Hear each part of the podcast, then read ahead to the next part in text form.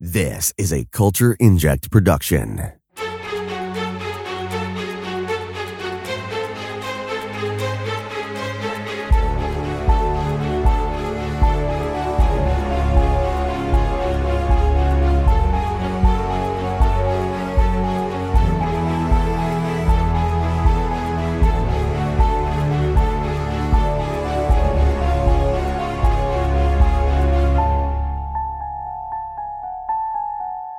Welcome back, everyone, to the Nevers podcast. We have a special show for you today. So, I have the honor of interviewing my favorite comic book artist, Georges Jeanty. So, am I saying your last name right? Is it Jeanty? Oh yeah, that's. Uh, I mean, it's French technically, but it's never something I held anybody to. It's like Georges Jeanty has always been the way, but you know, the American version is Georges Jeanty. So that's Nice. good. I never knew that. Good to know. Georges Jeanty is an Eisner Award winning New York Times bestselling comic book illustrator. His first major work was on Marvel Comics Bishop the Last X Man in 1999. And for folks listening to the Nevers podcast, we'll know him as the comic book artist for Buffy the Vampire Slayer and the latest Serenity comics. Well, not latest because now there's new ones. That's a whole other thing. I like to think the the more important. the more important canon Serenity comics. And um, for you listeners, this is Gina Gomez who's hosting today. So thank you so much again, Georges, for taking out the time to do this interview with us today. I know it's a crazy time in the world. Yes, very much so. For most freelance artists, this is standard for us. So now everybody is basically getting what we do on a daily basis. I work from home. So I'm usually inside for hours at a time, not going out. So everything that has been mandated for this uh, crisis at the moment, this pandemic, this is pretty much what I do. I get out of the house just to have something to do. I don't stay in the house. And now, uh, now I have to. Well, you know, we, we can still walk around and get exercise and all that stuff. But yeah, it's uh, this is pretty standard fare for me. So I I haven't really noticed the difference. Just Right. of you know when you tell somebody, oh, you can't go outside, then of course you want to go outside. And Right, right. That's really been the hardest part where you're like, well, don't tell me I can't go to the comic book shop. Now I want to go to the comic book shop. Exactly. It's like your parents saying you can't do something and then you want to do it. So is it interesting that the world is complaining about having to stay inside when you're just like, eh, Yeah, I, I mean, obviously, we understand the the ramifications and why that actually is, but I think there's always going to be a percentage of people who are kind of like, well, you know, they either don't believe it, or this is sort of a government thing, or you know, it's it's made up, or whatever. And those people, I think, you know, they just become eligible for the uh, Darwin Awards eventually. So right. let them do what they do and just stay out of their way, so you're not affected. especially me being in LA, I I drive around sometimes because I have to drop off my sister at work, and there's so many people on the streets. It's crazy. It's insane. Just kind of hanging out. I mean, I get that you have to go somewhere, but Yeah, no, it's true. It, they're mostly walking, but no one's really. They're all walking very close to each other, and I'm just like, ugh. Mm. Every time I just want to roll down, wow, roll down my window, push down my window, and say like, "Hey, six feet." But you're dating your car there. All right, so uh, let's get started with some introduction questions.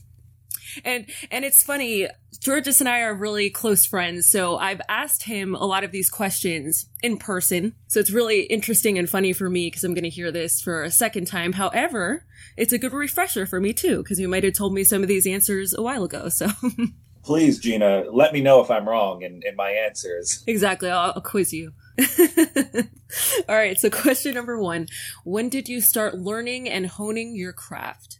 Uh, well, as an artist, uh, I think everybody sort of starts at a young age, and of course, I was always uh, drawing, as as are most kids. I do a lot of um, I do a lot of uh, little talks at elementary schools and whatnot, and everybody in there draws. Nobody nobody sits there and goes, "No, I can't. I don't draw." Uh, Yeah, you can say I can't draw, but nobody sits there saying, "No, I never draw." Everybody draws, and I think as a young person, you draw, you draw, you draw. And my mother was very, to her credit, she encouraged me all the time. So I never stopped. Whereas some people discover sports or, you know, girls or just things to take up their time. while that also happened to me, I just kept going with the art. I never really stopped. So I was honing my craft at a very, very young age. I remember drawing like little Mickey Mouse and Bugs Bunny illustrations from comic books or whatnot, and just really, you know, fascinated by. As a kid, you don't understand the psychology that you see something and you interpret it through your hand, but that idea was cool that I could actually create. Did you ever take art classes? Yeah, well, you know, in, in high school, you have to. Uh, well, when they still had art art courses and, and music courses and things like that, so I did, and and happily, you know, I always, I I never had a big head that I always got A's in art class because I was like, well, yeah, duh, this is the one class I'm going to get an A in. All the other classes I struggled with, but I knew art class I was I was actually pretty good at this. So I did that and went to college and took some classes. Um, I was very fortunate because I really did know I wanted to do comics at a young age, and I was very fortunate in college. Uh, I went to college in the 90s, and I there was a teacher there who actually taught commercial art, mm. which uh, they didn't have a comic um, division, but they had a commercial art division, and that's a very close a cousin to the comics, and he worked with Kodak when he was younger in the 70s. And he taught me so much about the print medium, which of course is what comic books are. And I just learned, and funny enough, that wasn't ever really a class, it was just me sitting there talking to him. Uh, and I learned so much from that one guy. I don't feel like I learned a whole lot from the courses that I took. We did have figure drawing, which was really great because it mm. really did give me uh, an ability to hone the craft. But otherwise, it, it was such an early period, and comics were still very young in terms of learning. I mean, comics had been around, of course, forever, but nobody really had it or taught it as a curriculum. You know, the Joe Kubert School was probably the only school that was really teaching it as a curriculum and something you can get a degree in. Whereas now, you know, like every SCAD college or every college has more or less a graphic arts degree or a comics degree. So so you're ahead of the curve, you know? I no, I wasn't. I just knew what I wanted to do. The curve just didn't catch up in time. I, mm. I would have loved for there to have been a comic like a comic degree that I could have gotten. That would have just solidified my my future because I really did waver. I thought I'd want to be an actor, maybe a stand-up comedian, you know, just all these little things. Had there been a comic curriculum, I probably would have stayed more active and and consequently broke into the business a lot earlier because as it is, I didn't break into the business until my late 20s, whereas mm. most people were breaking in in their teens or early 20s. How did you keep going even though it was difficult that other people around you were breaking in at an earlier age? Uh, uh and I've, I've actually struggled with that trying to figure that out. And uh, and I look at a lot of people who do, like I know you guys are, are musicians, and and you try to break in and you try to do what you do, and and and admittedly, some people succeed and some people don't. Some people succeed to a, a different degree. Maybe it's not what you wanted when you started, but you ended up, you know, doing something. With me, and I, I say this with all humility, I just never had a safety net I never had anything to fall back on. And my mother was always like, oh, why don't you, I don't know, study teaching or, you know, do something else so you'll have something to fall back on in case this art thing doesn't work out. And either I was too young or too ignorant to really understand the wisdom of what she was saying. I just thought, no, if this isn't it, you know, I, I mean, I did, like I said, I, I fluctuated with maybe going into drama, but the statistics of all the people working in in uh, in the theater and movies was even lower than the statistics of people working in comic books. So I thought, you know, my chances are a little better if I if I do the comic thing. So right, I, yeah, I just kept with it. I never thought, you know, what else would I do? It was always this is it when it happens, not if it happens, but when it happens. Not not a lot of people uh, have that or, or, knew ever since a young age that like this is what I want to do. It was ignorance. Yeah, it wasn't like I was smart or you know I was pro. I had some sort of prolific idea. It was just ignorance that I couldn't do anything else. Um, okay, so you said in your late 20s, that's when you sort of started getting in the business. So, what was your first paying job as an artist? Yeah, my first paying job as a comic book artist because um, I did a lot of commercial stuff, and I actually worked uh, in in high school. I, I, worked, and then a little bit after high school, I worked for the Miami Herald. Uh, oh, cool! For about four or five years, so I was really in the print medium because, of course, newspapers when we still had newspapers, they were a print medium, and this was something I was totally absorbed with because I thought well, I don't really want to work in newspaper, but the newspaper medium is doing all the things that comic books do. So I really want to learn from this because I want to apply it to that comic stuff that I want to be doing later on in life. Um, so my first comic gig was for a very small company. They're still around actually, but they don't print as much. Um, they were called Caliber, Caliber Press and a, a guy who uh, was trying to they were trying and mind you this was in the 90s when image first exploded so it was a you know 95 96 when the image boom happened and if you look at all that image stuff you see it's a very stylized way of working and as i was coming up or trying to come up i was looking at that image stuff and thinking god i'm never going to work in comics because i don't my stuff doesn't look like that i don't feel like I can do this in any way, shape, or form. I thought at best I might do some stuff for DC had a title called Vertigo titles for a little while, and I thought maybe I can work on a Vertigo title. But so much of comics at that time was being influenced by the uh, Image Boys that, hmm. whoo, it was tough. I mean, if ever I felt discouraged, that was it because that was a hard, hard time for anybody who had a style other than you know Jim Lee or Todd McFarlane or Marc Silvestri or any of those guys. Wow. So you're probably thinking, I've worked so long for this, and then maybe my style doesn't work.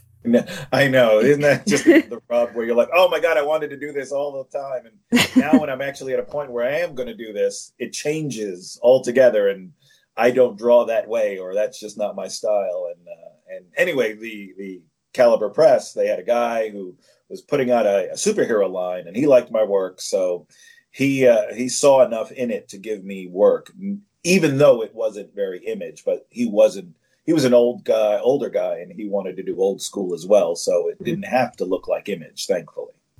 What are your influences when it comes to your art? Oh man, that's that's such a broad question, and I'm sure every artist that you can do a whole podcast just on that. right growing up, I, I was very much a Marvel boy. So, and and you know, we can keep this towards comics, but I love the uh, American uh, artists, um, the, uh, the of the 20th century, and so many people like you know Norman Rockwell, Dean Cornwell, you know Pratt, and just so many other people outside of the, the business, but within the business.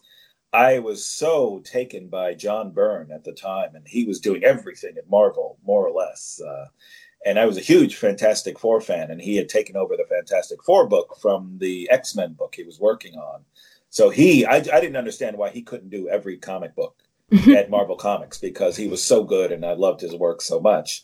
Um, Bernie Wrightson was a guy where you're like, wow, this guy doesn't do a lot, but he was somebody you had your eye on because his stuff was just different. He was, I liked early on people who were exceptions to the rules. And you know, Jack Kirby might have been the rule. And given that Jack Kirby was amazing, and if you were emulating him, that's fine too. But that style never really uh, appealed to me. I mean, Jack's style appeals to me, but knockoffs didn't necessarily do that. So I was looking at people like Bernie Wrightson or um, Michael Golden, Alan Davis, who was coming up, you know, just so many people out there. And this was in the early days, you know, as we grow, I think just like musicians, it's very limited to say, no, I just listen to the Beatles and I don't listen to hmm. anybody else. You're like, but there's so much more music out there. You don't have to not listen to the Beatles. You can listen to other stuff too. And that's how I am. I love other artists and other creators who come up that I can point out, you know, these guys are great or this guy really knows what he's doing. So I don't limit myself, but I definitely had those influences growing up. Did you ever trace any of their artwork or anything like that? Oh, girl, you want me to tell some secrets now? uh, I don't think any artist worth his weight will admit to tracing. Um, but it's funny you say that. I did in high school, and yeah, when you're in high school, you you do you you just do. But in high school, I was um, I, you know how when well, maybe you don't, but we had folders when we had to go to separate classes. so I had an English folder and I had a math folder, whatever. And on one of the folders, I remember tracing a Gil Kane image of um, Adam Warlock. And I just was so impressed with how it came out because mm-hmm. it looked so anatomically correct. And if you know who Gil Kane is, the guy was just the figure drawing was was like his mantra. And I was so impressed with the way it came out that I actually glued it to that cover folder and and really passed it off as my own. but looking at it going, when I draw this, it looks nothing like this. Mm. But now that I've traced this, I I understood like, wow, okay, this isn't something I want to do, you know, trace, but this is a level of accomplishment that I really want to get to. And God willing, one day, hopefully, I will get there. You know, some of us are merely passing through doing our work. These guys are going to be remembered for their work, and rightly so. So I don't have any humility about that. I, I, I don't have, or I should say, I don't have any ego about that. I do. As you get older, you kind of understand your place in this machine and everybody wants to be driving the machine and leading the machine and out front. And in all honesty, that just doesn't happen. That's not the case. And most of us kind of help the machine go along. And I understand as I got older where my place is. That's not to say I don't, I'm not popular, yeah, that I haven't had success because Buffy was a great success, but I do understand that I am no Jack Kirby. I am no Gil Kane. I'm no Neal Adams or Moebius or any of those guys. Those guys were the exception, not the rule. Beautifully said. I'm sure one day someone will say that about you in a podcast. So I teach people how to use Apple products and um, I teach a class on how to use the Procreate app on the iPad with the Apple Pencil. So what I do is like trace over images and stuff. Um, I obviously haven't free drawn anything. So how often do you draw? How many hours a day? Well, I'm old school, first of all, uh, so I still draw on paper and, and all that that antiquated stuff. Uh, I and it's funny the the the rub of all that. I have an iPencil, I have an iPad, I have I have the Procreate program. I have everything I freaking need to do this, and I I don't do it. I, I'm so old school that everything I do, and I do, and I'm grateful that I work and and I can work, but drawing on paper is so easy and so quick for me that that's kind of my way of doing things. Whereas i understand everyone says oh yeah once you get the hang of this this is really great and you know you'll never go back and it'll it'll improve production quality you know 20 30% whatever. But i i just oh, man i don't know if i'm just old at this point or you can't teach that dog new tricks or something, but it, it's a tough nut to crack. But I, I want to. It's like I've got everything in front of me. I guess I just need an able-bodied person like yourself to say, "All right, here, this is what we're going to do. This is how you're going to do it." Boom. How many hours a day do you draw? How much revision do you do once you draw something? Uh, well, since I work at this, I draw pretty much like you go to work. You know, I if you say hypothetically you go to a nine to five job, that's pretty much me. I get up, you know, I'm at work at nine. Well, I'm usually at work at eight o'clock at the very latest. And I work through till five, but more often probably seven or so.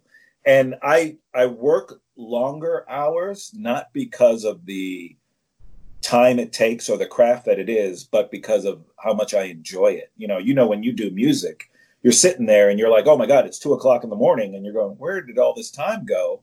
Because you love what you do. And a good friend of mine who's an actress. Uh, she she really put it succinctly when we were talking about acting and and you know the ability and and how one role might be oh my god this is amazing and the other role you're like eh, i don't know this really isn't going to get any awards and she said very very plainly like but if you're an actor the love of it isn't necessarily the role it's the acting actors mm. act and she was looking at me saying and by extension i assume artists draw like you just drawing is the fulfillment that you get. And I thought, God, yeah, I never really thought about that because everybody is always like, well, you know, I really want to draw Spider Man or I really want to draw Batman. And then everything will be a lot of fun or it'll be great if I could just do that. And the truth is, if you're drawing, period, and I mean, in theory, I know I can't, I hate to say it, I know artists who I swear to God don't even like to draw.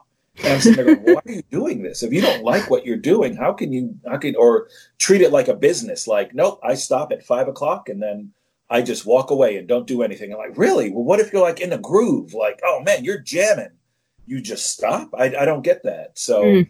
my, I guess my accomplishments are from the passion of the thing, not necessarily, certainly not for the paycheck because I could be doing something for a lot more money.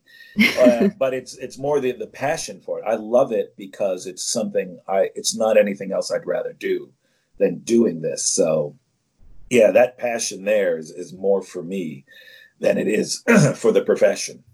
And, and, again, that's that's a really good thing to have because I feel like so many people they might find something they're passionate about, and then like six months later, they're like, oh, "I'm over this." Yeah, and and I've loved it now because I've been in the business uh, in another couple of uh, a little over twenty five years now. All right, uh, what are some of your favorite comic book characters? Uh, well, just being a comic book fan, and I'm one of those guys. I will go to the shop like most Wednesdays because I can't wait for stuff to come out. You know, I love, I love creators. I love artists. When I was younger, yes, it was the characters. Like, I love the Thing or Fantastic Four or you know just a bunch of other guys. Like I said, I was a Marvel fan, so it was more Marvel stuff but I was so into the characters, and now I'm more into the creators. So mm-hmm. if somebody I really like, like you know, like a Grant Morrison or or a Neil Gaiman or somebody is going to write something, I'm more likely to pick that up, not necessarily because of the subject matter, but because that person is doing it. And um, you know, I love Love and Rockets. Jamie Jaime Hernandez uh, is really good. Um, there's something I'm I'm reading now. It's called Eve Stranger actually just put it away. Um, and it's by a guy named Philip Bond, um, who used to do a lot of the Tank Girl fill ins back in the day. Uh, so just people, anything that catches my eye. You know, Mike Allred. Oh, you'll appreciate this. Mike Allred, who did Madman. Mm. Uh, I didn't realize it, but he put out a, a, comic book essentially on David Bowie.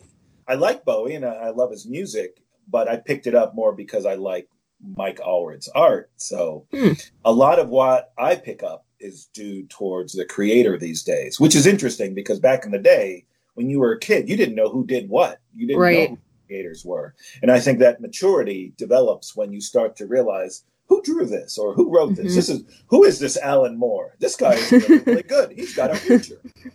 You know, and then with Watchmen, cut to you know a feature film and now a TV show. So I'm waiting for my day. what do you think is the most overrated comic? Whoa. See, I don't like to call out people because I have, and this industry is so small. it's really you'll you'll end up seeing these people at some point. And he's like, "Hey, man, I heard you talked about my book. Why did you like it?" Um, overrated. Oh god. Oh, I hate to say it. I think a lot of that Marvel X Men just recently was very overrated. Uh-huh. Um, uh, the stuff they put out, the after I can't even remember most of it, but it just felt very much like they were putting this out. Obviously, we needed a summer thing or something, and we needed a big, big uh, event and stuff like that. I'm very cool with events and, and relevance and things, but when it's appropriate, don't just say, all right, we're going to kill Scott Summers because that'll be a big event for the whole summer and, and we'll go from there. It's like, you know, there's comics, and this is was something we we knew and we understood and we appreciated. Comics are soap operas, you know, very much like your soap opera of Guiding Light or, or General Hospital or whatever you watch. This is what comics are. They are a serial, and they must go on. So you can create an event within that, but don't just say, you know, I'm going to kill Luke and Laura because they're so popular and everybody will watch that episode. If I do, um, that being characters from General Hospital back in the 80s. Uh, but it was it was something where you understood this is a ser- I'm here for the long haul. And I think a lot of publishers and creators now are doing things for the immediate uh, immediacy of it is not the long haul. And I'm still a reader and I still love comics and I'm still in for the long haul, but so much of comic books now is not serialized anymore or for that long haul. So we're moving on to some Buffy questions. Finally. I know. and obviously, Georges, I'm sure you know, Joss Whedon's currently working on a new TV show for HBO called The Nevers. It was supposed to come out uh, sooner rather than later, so that's why we created this podcast. And now, since it's been pushed back, that's why we're having episodes that have to do with the Buffyverse. We just interviewed Tahmoh Penikett from Dollhouse the other day. Funny too, you know, because yeah, obviously he was a star of Dollhouse or one of the stars of Dollhouse, and I have never met. No, that's not true. I've met a couple of people, but he is one of those cats, and I don't know if you've ever been in his company or even when you watch Dollhouse, you can tell he is one of those dudes. He has a swagger Right. And I don't think it's it's premeditated. The guy just has when he walks, he walks with this swagger, and you just don't see a whole lot of people do. I saw, you know, maybe Jeff Goldblum when he was a little younger, but you don't see people walk like that anymore. And I was always like, damn, dude, I'm impressed. You got this swagger about you. And that term is so overused, but you right. have it. Right. All right. So, first Buffy question, probably one that I've asked you a million times. How did you get the Buffy gig? Oh, man. Well, hey, I'd be interested to hear what I told you. right. um, this, and I always say this story makes me sound better than it should because I had no, uh, I had no input in this at all. I didn't have to do anything to get the Buffy gig, and I know that makes people so jealous. And I'm sorry, but the truth being what it is, you know, Joss obviously is a huge comic book fan, as you well know. And uh, at the time that he was considering doing season eight, and he brought it, you know, Dark Horse had already been publishing Buffy for years at that point but they had never done anything that was considered canon per se. And of course, when Joss brought them the idea of, hey, let's not only make it canon, let's make it season eight, uh, they were off and running. And they were basically saying, you know, here, Joss, because technically Joss had never written any Buffy before he had done season eight. He did do some Tales of the Vampire, but he never actually wrote Buffy before season eight. And Dark Horse, Scott Allie, of course, was just so, who was the editor at the time, he was so interested in saying, yes, whatever you want to do, just tell me and I will make sure it happens. We'll make sure it gets together. He's like, I am the ringleader here. You just tell me what to do. You perform and I will make sure I'll give you the platform to do that. And so when they were doing it and they were picking people, Joss was like, here, I don't know this guy, but I like this comic that I've been reading called The American Way. And uh, let's see if maybe we can get him. I think he would be a right choice for Buffy. And they reached out to me, and Scott was sent me an email. He's like, "Hey, I don't know you, but I've been uh, having a conversation with Joss Whedon. I don't know if you know who he is, but we really like your work, and he thinks you might do really well with this uh, new series we want to do. And of course, you know, if you ever got an email like that out of the blue, I mean, your first impression is, yeah, yeah, right, whatever. I don't believe you." And unfortunately, that did go back and forth a few times of me going, dude, why are you using this guy's name when you know he, he could care less about me or he could care less about what I've done? And Scott was very patient and adamant. Man. no, dude, this is for real. This is, I swear, Joss Whedon wants you to do this, uh, wants you to do this book. And of course, you know, you have to call somebody's bluff at some point. And you're like, well, if that's the case, why don't you get Joss Whedon to send me an email? Tough guy and the very next email was Joss Whedon saying, "Hey, I love your work. I want you to work." And man, after eating a lot of humble pie, I uh, of course agreed to uh, do the book and be on it and do whatever. Because it, while I had never really seen an episode, I was familiar with Buffy as a sense of pop culture. Everybody kind of knows Buffy if you're into this sort of thing, even though you've never maybe seen the TV show but I was very aware of it and I had the wherewithal to say yes. I could have easily. I was actually up for a a Flash series at the time, and to Scott's credit, he really talked me out of it because I thought Flash is going to be a lot more popular than Buffy. Mm. I don't see how I should do this.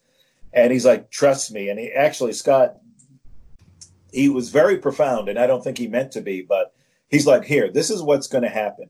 You're going to do the Flash if you don't take this gig. You're going to do the Flash, and you're not ever going to be remembered for it because so many people have done the Flash that you will just get lost in that. You do Buffy, you're going to be remembered for doing Buffy. And of course, when you're you know at the beginning of something, you're kind of like, yeah, right, whatever. I don't I don't think that. And sure enough, here now, what, 12, 13, 14 years later, I am still remembered for this book that, you know, I probably would never have taken had it not been for Scott Allie and Joss's insistence. So I am forever, forever grateful for that. And and as as a result, I'm twofold because I personally became a fan. As you well know, I can hang with the most rabid of Buffy fans because I am right there. I have seen every episode and all the Angel episodes and everything. So now I can speak amongst my people and we can talk our language. It may not be Klingon.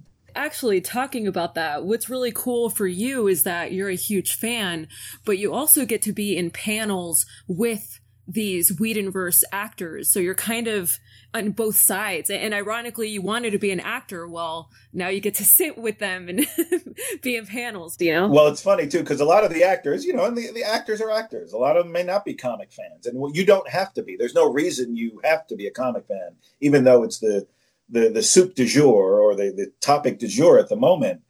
But and a lot of them I've noticed too. A lot, some of them that I've sat on panels with, of course, didn't know me because they're not comic fans and they're kind of like, "Who is this guy?" And then when introductions get happening, everyone is always like, "Oh man, really? You do the comics?" Like that's their kind of, "Oh wow!" So that is so cool because they meet actors all day. Right. Very few of them meet comic artists, and the fact that now we have a shared bond uh, to this, and for a while there.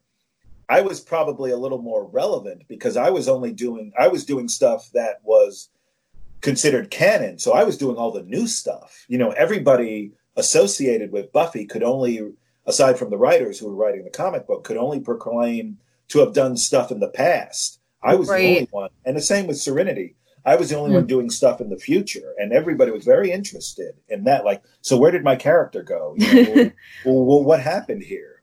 I don't do as many panels today, but it, every time I do, I, I like it, and I look forward to it because I, I, I do. I'm still a fan of the medium. I was going to say, I hope you get a panel at San Diego Comic Con, but who knows if that's going to happen. oh, it's been a while too since I've been there.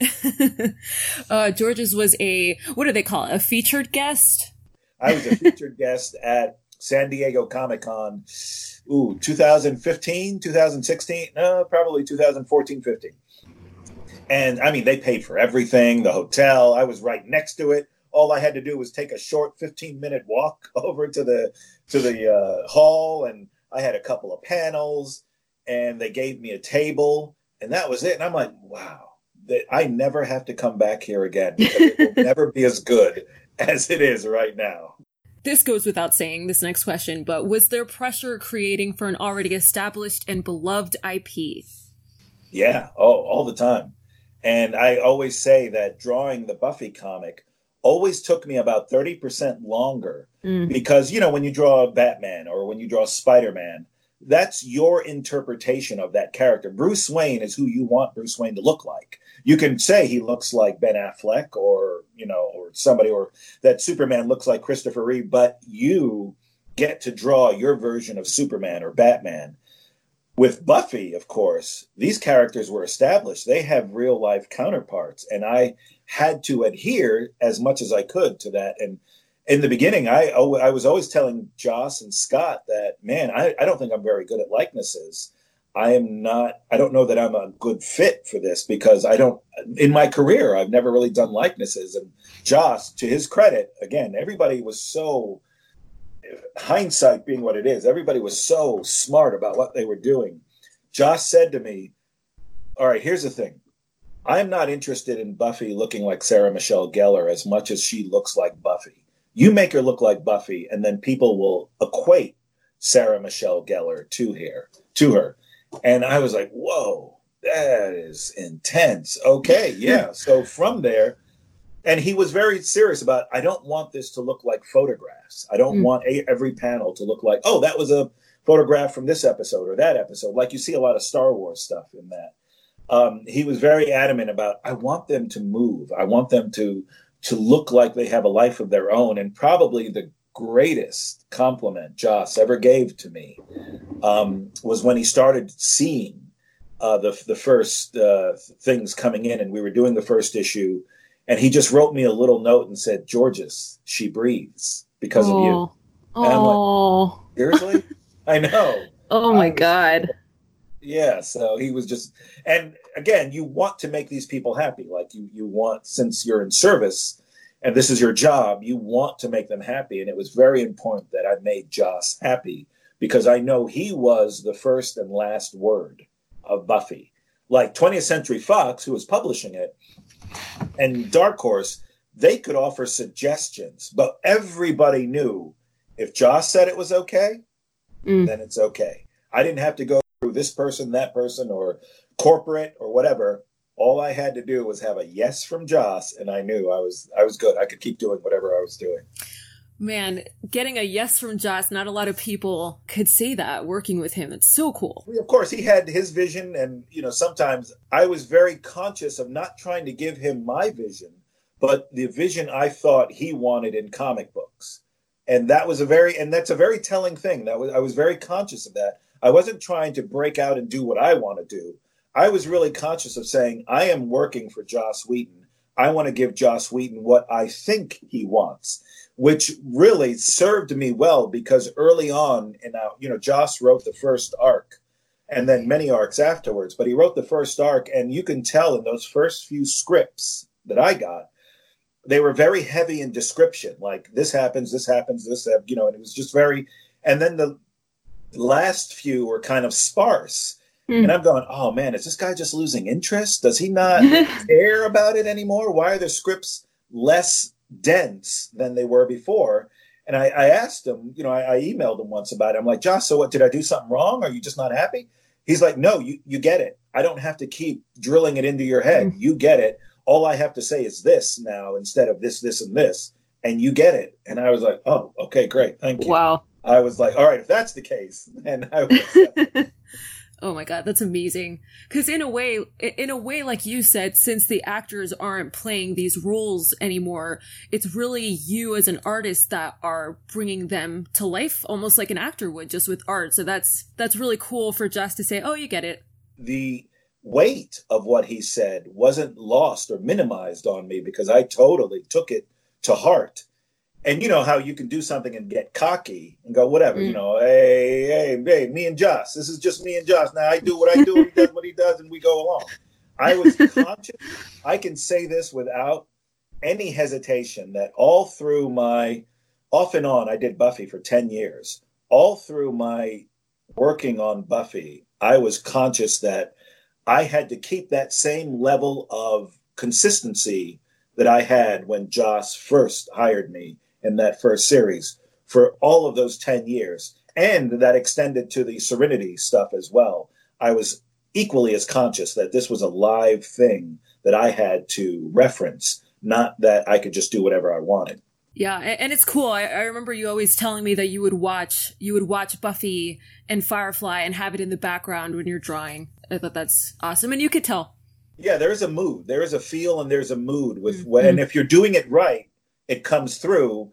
And if you're doing it wrong, unfortunately, that comes through too. But there are times in the comic book, and I know we've talked about this, where I would put certain scenes up against anything on the TV episodes in in the comic books because there was a not obviously live action is so much better. I agree with you, but the mood and the the mm. the effect you're creating in some of those cases, they were just dead on and these writers were great at what they were doing that I was like, this is just like the TV show, in all honesty. The impact yeah. I'm getting is the same as I got from the TV show. I completely agree.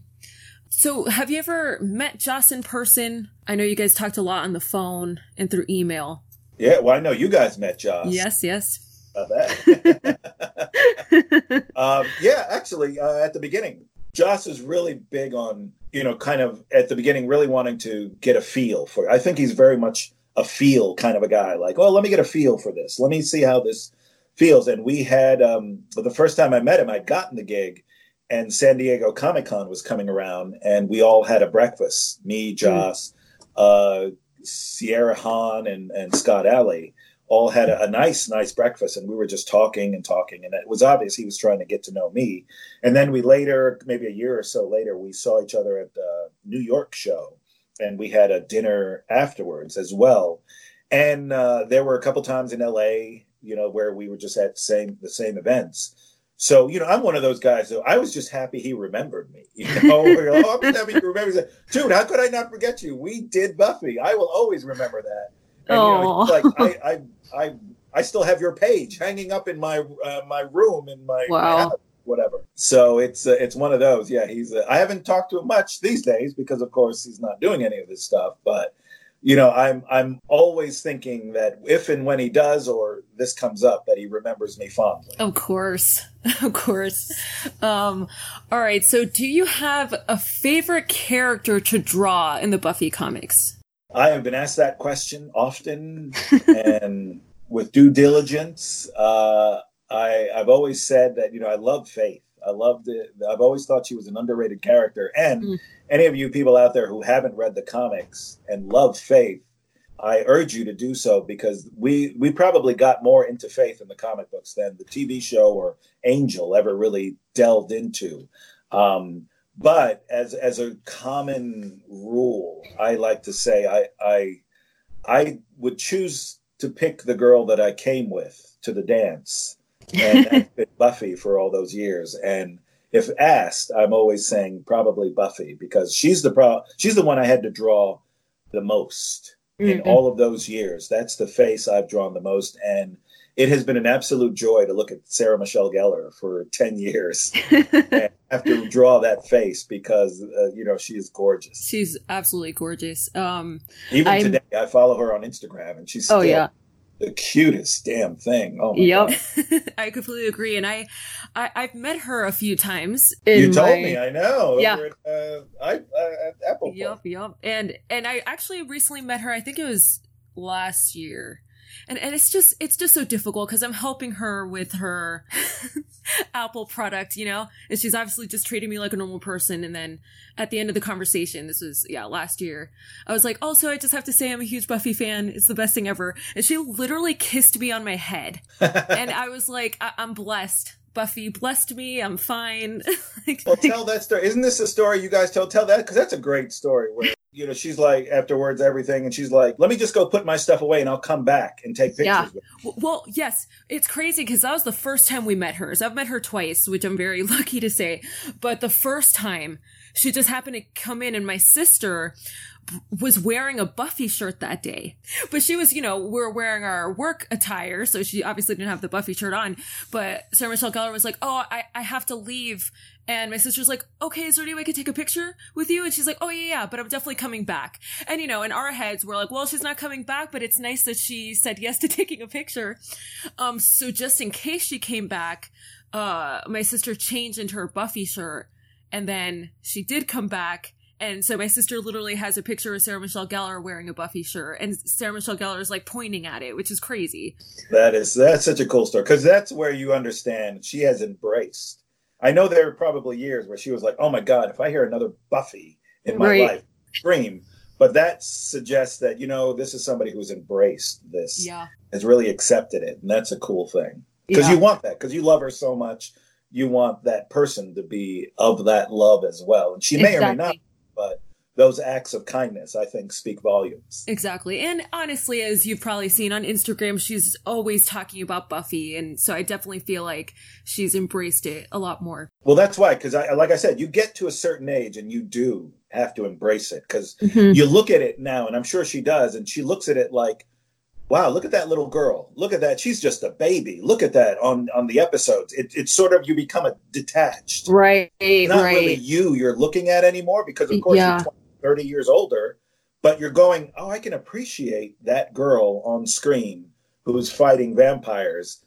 And understand that it's me, but there's a detachment there that you can embrace. Going, oh, that was she was a really cute girl back in the day, or right. Like that. that makes sense. Yeah, love her. Can you remember the hardest character? Who was the hardest character to draw?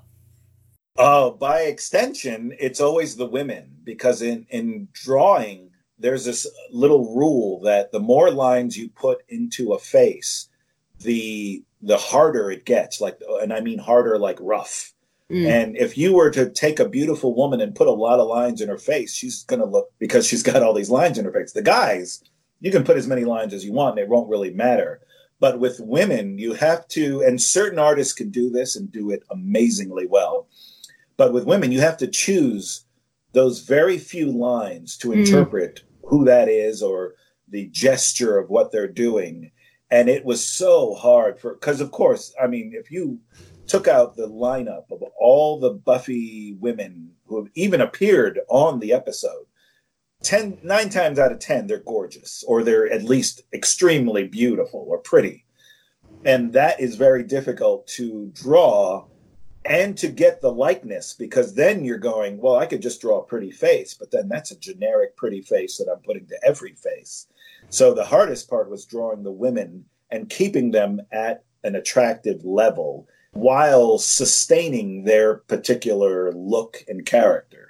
So that was always I still struggle with that today. Wow, that's really interesting about the the when you draw women characters, they have less lines. It's not it's not a sexist thing at all. Just men are harder. You know, men have definition. Men and and you're generalizing, sure. But I mean, I look at you and I look at you as a very pretty girl, and if I were to interpret you on the page, I would take those certain lines that you have, and of course everybody has more lines in real life, but I would take the certain lines to keep that level of attractiveness that I already see in you. Not that I'm trying to create an attractive girl when it comes to Gina. I'm just trying to bring out that attractive girl that I see with as few lines as possible.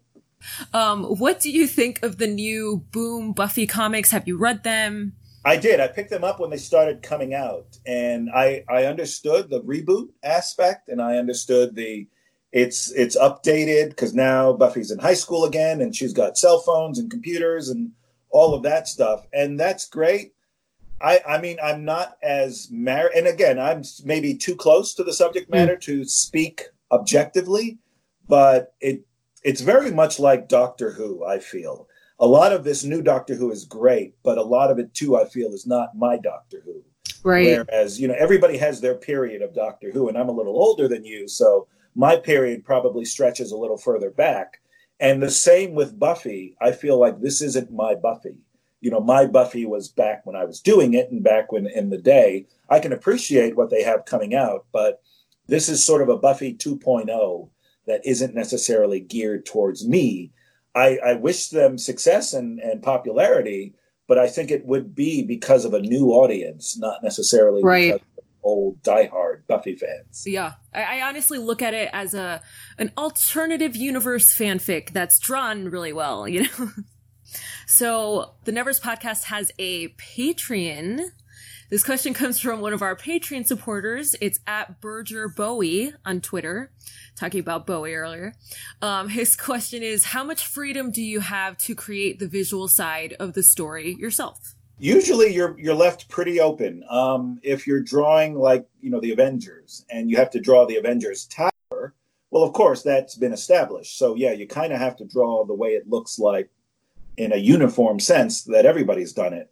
Um, the beauty about Buffy when I was doing that, um, well, one because Sunnydale was gone, of course, because at the end of season seven it's decimated. Spoiler alert.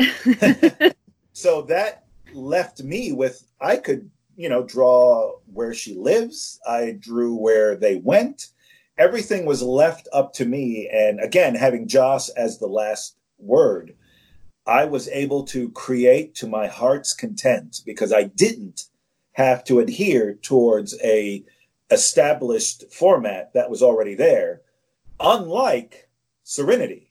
Serenity, I had to adhere to everything that you had seen Mm. because in Serenity, of course, as is an unspoken thing, but the ship is the ninth or tenth character. You know, everybody who watches that show or watch the movie can tell where everything is. If you're in the cockpit, you know where you are. If you're in the mess hall, if you're in the uh, down where the, the cargo hold, you know where these things are. You may not know how to get there, but you know them when you see them. And when I was drawing that book, oh my God, it was so hard because Mm. If you'll notice, the movie and the TV show, the ship is subtly different. There are subtle differences in both the ships, in both those uh, interpretations. And I got the pleasure of picking and choosing what I wanted. But man, everywhere they went, I had to be conscious of okay, well, where is this? Where is this on the? I even bought one of those little Serenity ship models that had a little die cut open where you could see where things were. And I brought the blueprints just to see where everything was, not because mm. they told me to, right. but because I'm such a am such a completist in that sense, where I was like, no, no, I need to know where they are. So doing that, and funny when I got the blueprints, uh, a sidebar, but when I got the blueprints to the uh, Serenity, I noticed that there were places on that ship that we had never been in the mm. in the uh, TV show, and I always wanted to make it a personal uh, thing of mine to oh, let me see if I can sneak this in that maybe they're here or maybe they're here, whereas they had never been there in the um, in the TV show or the movie. So I never really got the chance, unfortunately, because I only got to do two of the series. But had I been on there longer, I would have really tried to draw places on the ship you never saw. Oh man, that would have been cool. Um, what is your process once you receive a new script? Uh, well, of course, you, you read it, and uh, I'm one of those things. I was really lucky, and, and since you're Buffy fan, I, I'm just using Buffy as an example since I know you know that reference. But it was really great to get Buffy scripts because I realized I was like the first. I was like Ooh. one of maybe two or three people who actually read this right then and there. And so I was like so ahead of the curve with everybody thinking, "Oh man, I got a new script from Drew Goddard or from you know somebody else," uh, and it was it was great to read. So the first I would read something once for the enjoyment. Mm. Then I read it again for the for the the nuts and bolts of it. Like, what's the process here? What's going on? You know, what page count or is this going to fit onto a panel? And then I read it again and make little notes. What am I going to need? Or is this something I should talk to the writer about? Should I ask Joss? Hey, I noticed you put six panels here, but I can actually do it in four panels. Would that be better, or do you care? You know, are you trying to pace this differently? So mm. yeah, I'll give the script a good three or four readings, and then I'll always have it next to me. But after that third or so time, I will have done little thumbnail sketches, and I will make those sketches as detailed as possible and write down everything mm. I need. Like, you know, we are not that I ever was, but you know, we're in the uh, the bronze, and, and they're next to the uh, bowling or I'm sorry, the billiard table, and they're playing a game, and there are balls on the table you know, all these little things I really try to be as detailed as possible with. And that's how I approach it. And then finally, when I do, I start to sketch each page. I will, I do that more for the flow of the thing. And, you know, I'll see how that, I'll do it maybe in like four by three inches, very small, but I'll see how that flow goes. And again, that's where if I need to talk to the writer and say, hey, I've been laying this out because most writers are very generous and they say, look, these are the words. You are in charge of the pictures.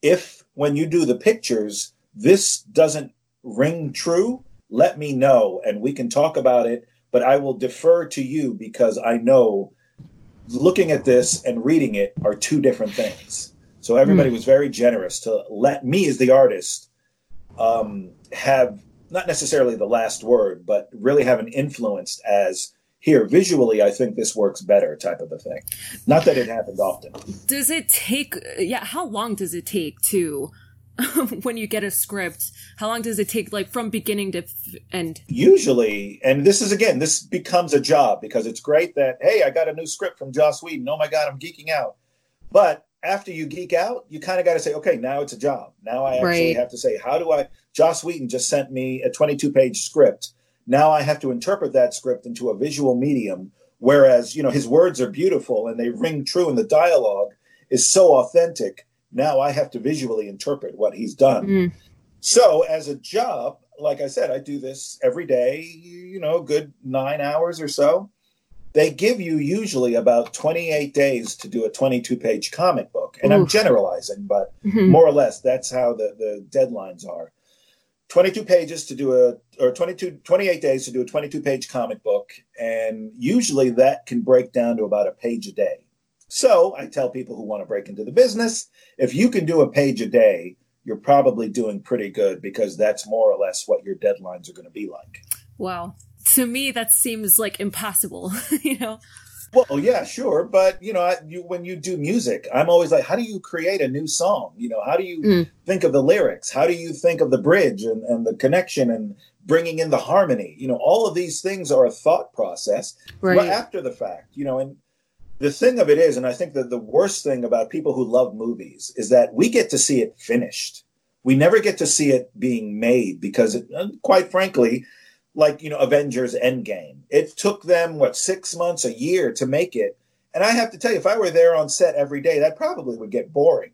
Yeah, I would probably just go, look, I just want to see it finished. Show it to me when it's finished, just like a song. Let me just listen to it when it's done, and just like a comic book, most people just want to sit and read it and look at it, and that is the burden of the people who create. Right. We have to take the time and actually go through all of that process so we can get to a point so most people can read it for like five minutes or listen to a three minute song or watch a two hour movie and go, eh, that was okay, whatever.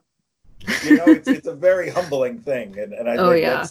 I, I, I feel that nobody starts out to do something bad. Like nobody starts out to make a bad movie or make a bad book or make a bad song. But you know, sometimes you lose it along the way, or or just the general opinion isn't there, and it's a crapshoot, you know, because mm-hmm. there was a lot of there was a lot of great stuff about Buffy, and there was a lot of criticism about Buffy, and I think both were justified. What has been your proudest moment so far as an artist? Well, I mean, again, if if if Buffy, and I, it's funny, I remember, I remember you're a musician and you'll appreciate this, but I remember I love Stevie Wonder, and I remember reading an interview with him and, you know, everybody uh, in his 20s, I hate to say this, but he probably did, and most artists probably did the most prolific things they've ever done in their 20s, you know, and somebody asked him, you know, well, what's the, uh, what's the best thing you, you're, you're most proud of? And he always answered, and I thought that was a smart answer. He's like, the thing that I haven't done yet, the thing that's around the corner, the next big thing that's coming. You know, I think it's, it's history will say what our crowning achievements are and that's great for them. But hmm. personally, mm. it's usually never what we did. It's always what we're gonna do. And while I, I love Buffy, and if I'm remembered for Buffy and that's it, then you know I'm not gonna complain. But I'm always thinking I've got so much stuff I want to do that hasn't come out. I feel like that's my best stuff. Mm. That's still coming out. Like you could say, oh, our best songs are still the ones we haven't written. Right. Um, do you have a bucket list of writers whose works you would like to help bring to life? Kind of going off what you said. Yeah, like comic writers, I would love to. Well, I, Alan Moore has become a little, I you know, I don't know where his head is these days. right. I love to work with Alan Moore, and I like Neil Gaiman. I like Neil Gaiman for the most part. I think if Neil Gaiman can be a little more abridged, his stuff can be a lot better. But mm. I love seeing his stuff, like when somebody like P. Craig Russell illustrates it because it, it has that flow and that theatrical feel that I personally like in certain comics. I don't think all comics have to be that way, but I would love to work with him. And yeah, anybody that's good and, and out there and new. I mean, a lot. I had the great pleasure of working with so many of the Buffy writers on Buffy mm. that honestly, I was spoiled for a long time because these guys weren't comic artists but they were A list writers. And right. they were bringing their A game right. all the time, even to this comic book. So I was very spoiled for a very long time when I was working on that. Jane was probably the best breakout one because she had never done comics and mm. she took to it. She really liked it. She's like, wow, this is great. I mean, Joss used to talk about it all the time when we were in the in the, the writer's room but I'm actually drawing now or writing comics now, and this is great. So she really took to it, and consequently was probably the uh, writer who wrote most, the more of the Buffy stuff. Right, right. What outside of comics inspires you? I mean, just just that creativity. Always, you know, I think it's it's a very it's a very sad and ego thing if somebody is like, no, I don't listen to other music. If I'm a musician, I don't listen to other music, or if I'm a an actor, I don't look at other people acting, or if I'm an artist, I don't look at other people's art. I love the entertainment industry, and and the and that extends to drama and dance and, and you know everything, music, all of that. And I often feel inspired if something is good and, and I like it. It inspires me. It may not inspire me right away or in an mm. obvious way, But I always feel if you like something and something is good, and you know, because you you write as well, and I'm sure when you're writing, sometimes things will come into your head, and you're like, oh my god, I didn't realize that. But then you think about it and like, oh, that's right. We went to this thing the other night, and that's probably where that idea came from. Mm, but it felt yeah. like it came from nowhere.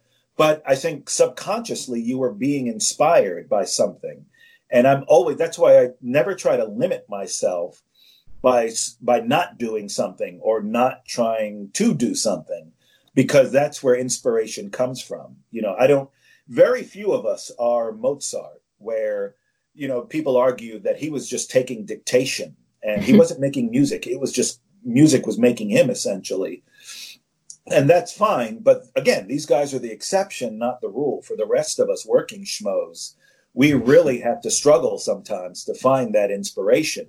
But I think if you allow your muse, and uh, Stephen King did a really nice little bit about this, he, he used to say that he would set up the cellar and he would make it all nice and pretty and, and put the TV and the seat and the best elements in this cellar for his muse, which was this little ogre kind of a guy, to come in and sit and be as comfortable as possible so that he could give him the great ideas that he gets. and he was like, Well, do you think that's fair? He's like, I do. This guy's giving me million dollar ideas. All I have to do is set up a place where he can come in and be inspired. Mm. And I do feel that about everyday life when we as creators go around. We have to be open to that inspiration wherever it is because we won't always know wherever it is. Yeah.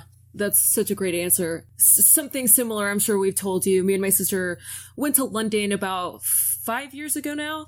We're obsessed with the BBC Sherlock. We wanted to see all these filming locations, and we've always wanted to go to London. But we saw, you know, Vincent van Gogh paintings, the sunflowers, then we saw Paul Gauguin paintings, and that made us think we want to write our, a first screenplay about Vincent van Gogh and the nine weeks he spent with Paul Gauguin and how it, it started with them being acquaintances to them becoming so bad that Vincent cut his ear off. And that that has gotten us into this whole world of screenwriting and like filmmaking. And it's crazy. Like you said if we just kind of if we were cut off and not open to the world of even traveling or going to a museum we would have never got launched into this whole other world of, of writing. So it's it, it's cool as an artist just to stay open you know? And that's where the serendipity of creativity comes in. And I do believe that to be the case.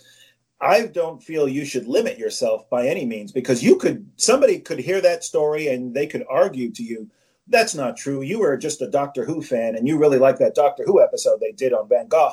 And that's where you started writing. And you're like, no, you're right. I do like Doctor Who and I do like Van Gogh, but we went to England and that idea came around as a result of this. So the idea that you're being inspired, and this is where I say sometimes it's not as obvious as you Yeah. You're like, yeah, I'm I'm into Doctor Who, but that episode honestly didn't inspire me. That episode encouraged me to keep going with the inspiration, but not inspire per se. And that's where I say you don't know where these things come from. So you have to expose yourself to everything because while it may seem closely related, at that time it may be a thousand miles away in another Right. country. Yeah, I love that. Okay. Final question, and I think I know the answer to this, and I think we're going to agree on this. Dun dun dun. Marvel or DC? Oh, and it's unfair because funny enough, I did a lot of work for DC in my career as well, and it, there is no flack against them whatsoever. I just, when I was a kid, man, I grew up with Marvel. I was such a hard Marvel fan that I don't think I ever read DC because I was such a. The, the, I can tell you, the first time I started reading DC regularly was when uh, Marv Wolfman and George Perez were doing the Teen Titans, and that Ooh, was Teen my Titans. experience on DC. So I was hugely Marvel. So make mine Marvel, true believer. yeah, Lisa and I, when we saw Sam Raimi's Spider Man, that's what got us into the comic book world. And like, we were reading Spider Man comics, and yeah. So Marvel all the way. now, when you're an adult, you can go back and forth, of course. Of course. Um, before we officially wrap, uh, is there any projects that you're currently working on that you would like to promote? Uh, yeah, actually, I just finished up a Captain America Avengers one shot that's out on the stands now. Although, with all of this, I'm sure a lot of you aren't going out to the comic shops. Um, I have a website. It's uh, www.kabalounge.com, K A B A L O U N G.com, where you can find out everything that's going on with me Instagram, Facebook, all of that stuff. And I'm working on a five issue limited series for a smaller company, uh, Aftershock.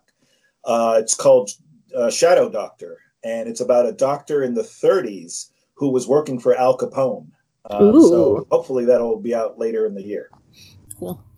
And uh, once again, I'm Gina. You can find me on Twitter at Gina Gemini. I spell Gemini G E M E N I. And you can also uh, follow our podcast and our Twitter account at HBO The Nevers. And we also have the Nevers podcast as a Twitter account as well. Um, once again, thank you so much for taking out the time, Georges. It's really nice of you. I know the world is like ending, so it's nice to it's nice for us to also connect as friends. So thank you so much for joining us. It was very insightful. I'm glad we could talk before it's all over. and thank you, listeners, for listening to, once again, the Nevers Podcast.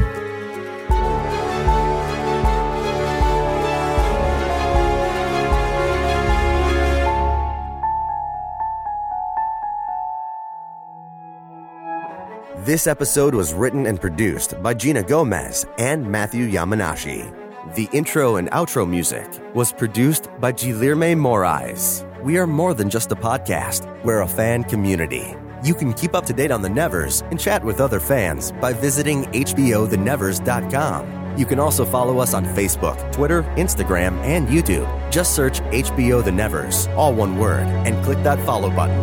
The Nevers podcast is not endorsed by Mutant Enemy, Warner Media Entertainment, or any of its subsidiaries, including Home Box Office, HBO, and is intended for entertainment and educational purposes only. The Nevers and all names, pictures, and audio clips are registered trademarks and or copyrights of their respective copyright holders. They're coming. Are you ready?